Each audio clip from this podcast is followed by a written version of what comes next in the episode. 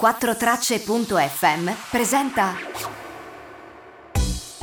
Ciao, sono Jacopo Scarabello e questo è Economia a Polpette, un podcast di economia ad alta digeribilità che si consuma una polpetta alla volta. Ciao a tutti e bentornati, io sono sempre Jacopo e questa è una puntata speciale, speciale di Natale, quindi auguri di buon Natale. Ho, ho, ho,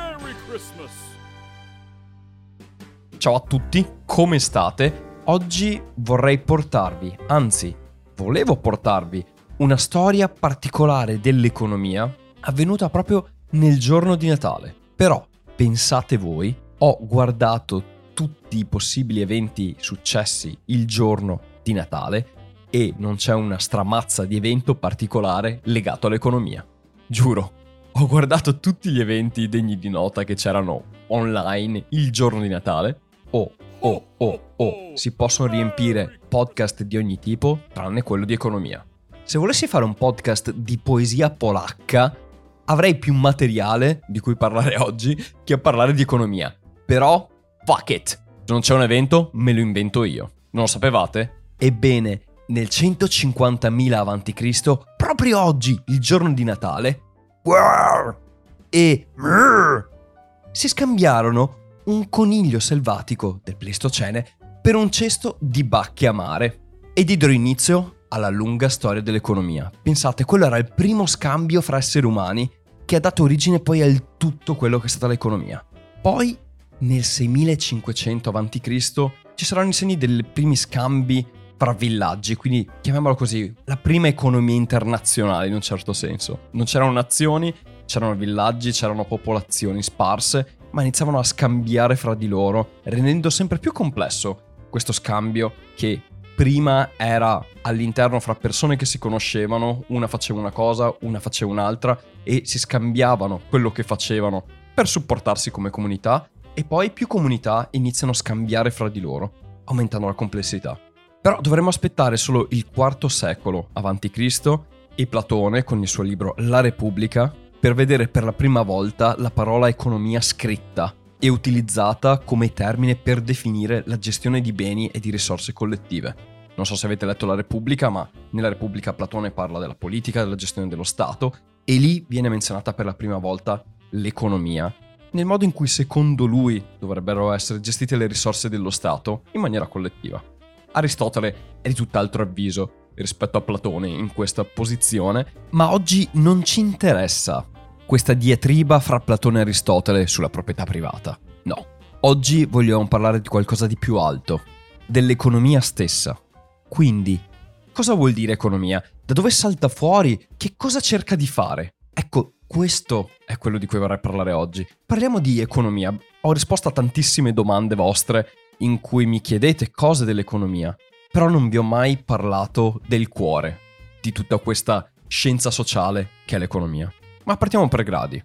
Come dicevo, il termine è stato coniato, o perlomeno ne riferisce per prima volta a Platone. Quindi il termine economia deriva dal greco e vuol dire oikos è la casa, in questo senso inteso come i beni di famiglia, e nomos è la norma, la legge. Quindi che cos'è l'economia? Beh, è in un certo senso, utilizzando le parole greche, è la regola per gestire i beni di famiglia. Ma nel senso più ampio viene utilizzata per dire cosa? La gestione delle risorse scarse. Ed è fondamentale ogni parola di questa definizione, gestione di risorse scarse. Questa è l'economia. Tutto quello che viene detto successivamente, tutta l'evoluzione complessissima avvenuta nei secoli dei secoli, amen, non è altro che la gestione delle risorse scarse. Quando si concepisce, quando si capisce che l'economia non è altro che la gestione di risorse scarse, si capiscono un paio di cose. Innanzitutto che le risorse sono scarse, quindi non sono infinite, e che bisogna gestirle, e che l'economia proprio quello cerca di fare. Sapendo che le risorse sono scarse e vanno gestite, cerca di trovare i modi migliori per gestire queste risorse scarse. Ma cosa significa risorse scarse? Parliamo nel concreto. Parliamo nel concreto. La gestione di risorse scarse è economia polpette per Dinci. Andiamo al sodo e vediamola nella realtà questa cosa. Il mondo è un pianeta con delle risorse finite. Lo sappiamo da sempre che ha risorse finite, lo sapevano i greci, lo sappiamo anche noi. Però agiamo sempre come se fossero infinite. Ma la scienza ci insegna che c'è un limite fisico a tutto e anche delle risorse. Quindi qualsiasi cosa ci sia in economia ha un limite e questo è fondamentale da sapere, perché tutte le leggi dell'economia si basano sulla finitezza delle risorse. Perché se iniziamo ad assumere in economia che ci siano delle risorse infinite, tutto il banco salta. Non stiamo più parlando di economia, ma stiamo facendo un romanzo fantasy, perché l'economia è fatta di risorse e queste sono limitate e devono essere gestite. E quando ci sono delle risorse limitate e devono essere gestite, bisogna compiere una scelta. E qui si va al principio fondamentale e da cui non si può scappare nell'economia la nozione di costo-opportunità. Che cos'è il costo-opportunità?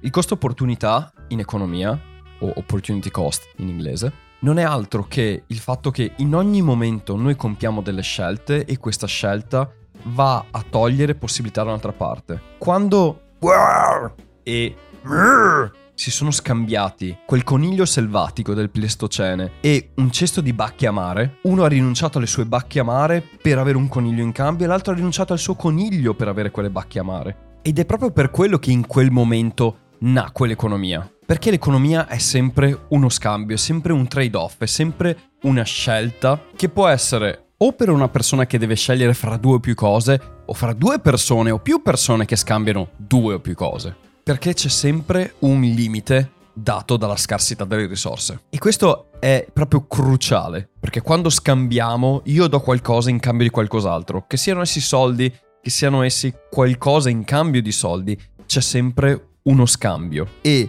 lo sapevano sia e che quello era l'inizio di qualcosa di nuovo che avevano bisogno entrambi di tutti e due perché uno poteva cacciare, l'altro poteva coltivare e l'unico modo per collaborare era quello di specializzarsi e scambiarsi le cose. E questo non è altro che quello che succede tutt'oggi. Poi nel 6500 a.C., quando iniziano i primi scambi fra villaggi è uguale. In ogni villaggio le persone iniziano a specializzarsi e specializzandosi diventano sempre più bravi a fare qualcosa e meglio di altri villaggi e allora dicono invece che imparare a fare tutto miglioriamo a fare solo questa cosa qua. E poi andremo in un altro villaggio che è bravo a fare quella cosa là che ci serve e scambieremo le due cose. E questo è esattamente il fondamento dell'economia internazionale e di quello che si chiama vantaggio competitivo ossia il fatto di saper fare una cosa meglio degli altri e quella cosa lì tu impari a farla sempre meglio e poi la esporti, la porti altrove perché saranno disposti a scambiare qualcos'altro in cambio di quella perché tu la fai meglio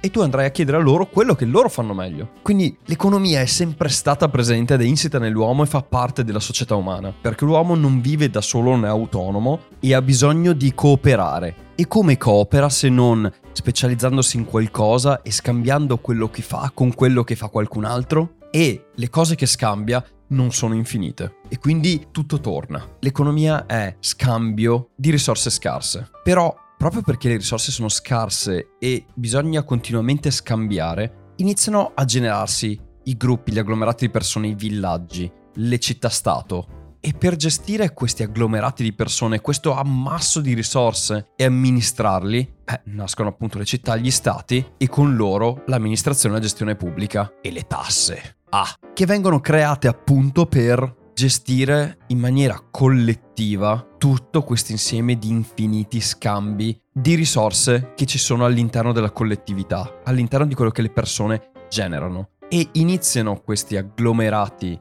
di villaggi, città, popolazioni a evolversi e a cercare un modo di scambiare più fluido rispetto al cercare tre polli per due spade. E quindi nasce la moneta. 5.000 anni fa l'uomo inventa la moneta come mezzo per scambiarsi le cose, anche in maniera più facilitata che cercare l'esatto corrispettivo fra polli e spade o fra bacche e conigli. E la moneta però entra e crea una rivoluzione perché crea un problema enorme, il suo valore come vale la moneta? Cosa vale? Vale all'inizio il suo valore di metallo, la sua scarsità. Più scarsa una moneta, più è difficile trovare quel metallo, più vale. Quindi a seconda del metallo e di quanto difficile è reperire quel metallo, quel metallo vale di più. Perché l'oro vale di più dell'argento? Perché c'è molto più argento che oro nel mondo. E vedete che tutto torna con la scarsità. Più una cosa è scarsa, più vale. Più una cosa è abbondante, meno vale. Ed è per quello che, per esempio, adesso la moneta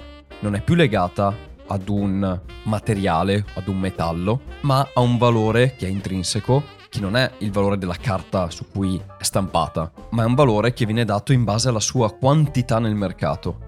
Più è la domanda di moneta, cioè più la gente vuole moneta e meno moneta c'è, più vale perché?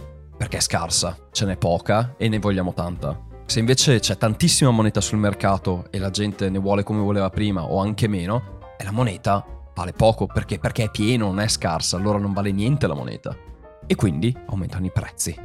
E qui abbiamo anche l'inflazione. Ma non divaghiamo. Quindi vedete che il concetto di scarsità e di scambio è la base dell'economia con cui si può spiegare tutto.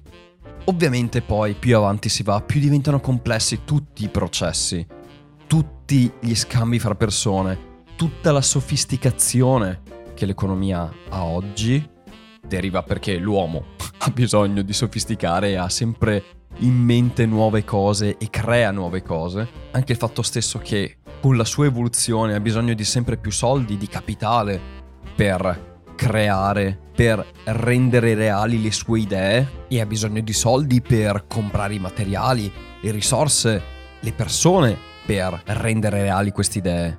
E però non parte quei soldi e quindi ha bisogno di soldi e va a chiedere dei soldi in prestito e quindi nascono i prestiti, nascono gli scambi, nascono gli interessi, nascono le borse perché invece che chiedere soldi a prestito ti faccio partecipare con me in questa avventura economica e quindi non mi presti soldi ma tu metti dei soldi su un'avventura che facciamo assieme e guadagnerai con me.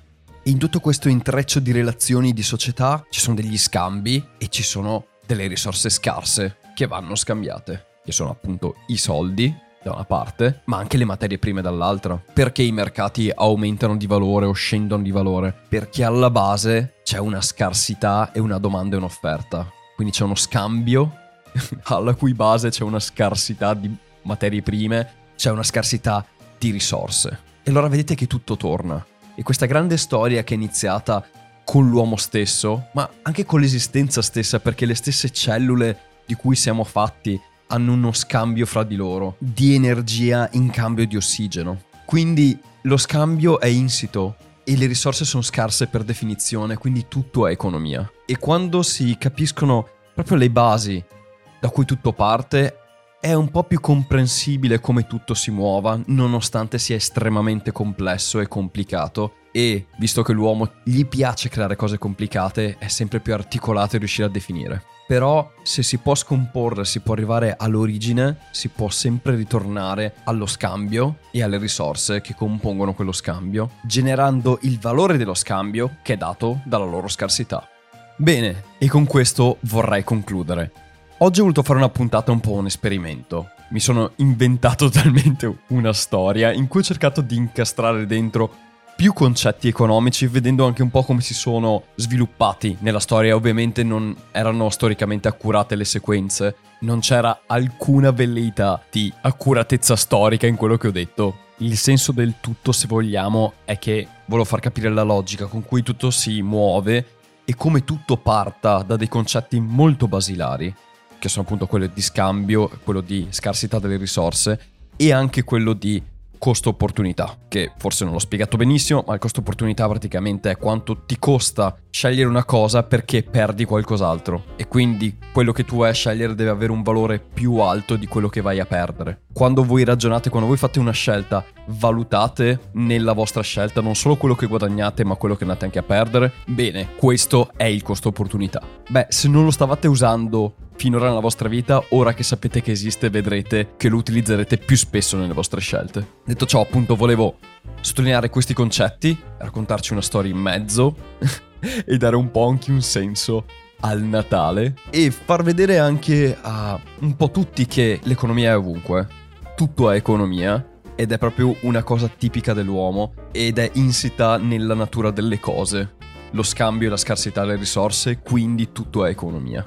Bene, grazie mille per avermi ascoltato. Noi ci risentiamo come sempre ogni mercoledì sul podcast e poi ogni tanto ci sono puntate speciali al venerdì. Se volete potete seguirmi sui social, in particolare su Instagram dove pubblico anche altri video aggiuntivi in cui parlo di altre cose legate all'economia, vi consiglio libri e faccio anche delle live una volta alla settimana al venerdì per ora e c'è il gruppo Telegram dove potete partecipare con altri ascoltatori come voi in cui si parla di un po' di tutto. È una piccola comunità in cui vengono curiosità, vengono domande e piano piano cresce con queste domande e ci sono giorni molto frizzanti, il che è bello, perché il confronto è bello e arricchisce tutti. Quindi venite a partecipare e scrivetemi su Instagram, scrivete sui post, scrivetemi in privato, seguitemi su Instagram così vedete anche quei contenuti e anche iscrivetevi al gruppo Telegram così potete parlare non solo con me ma anche con altri ascoltatori che come voi ascoltano Economia Polpette e hanno interesse nell'economia e non solo. Ottimo, grazie mille per avermi ascoltato,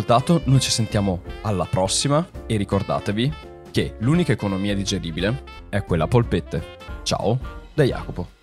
La gestione di risorse scarse? Oh, oh, oh. Merry Christmas!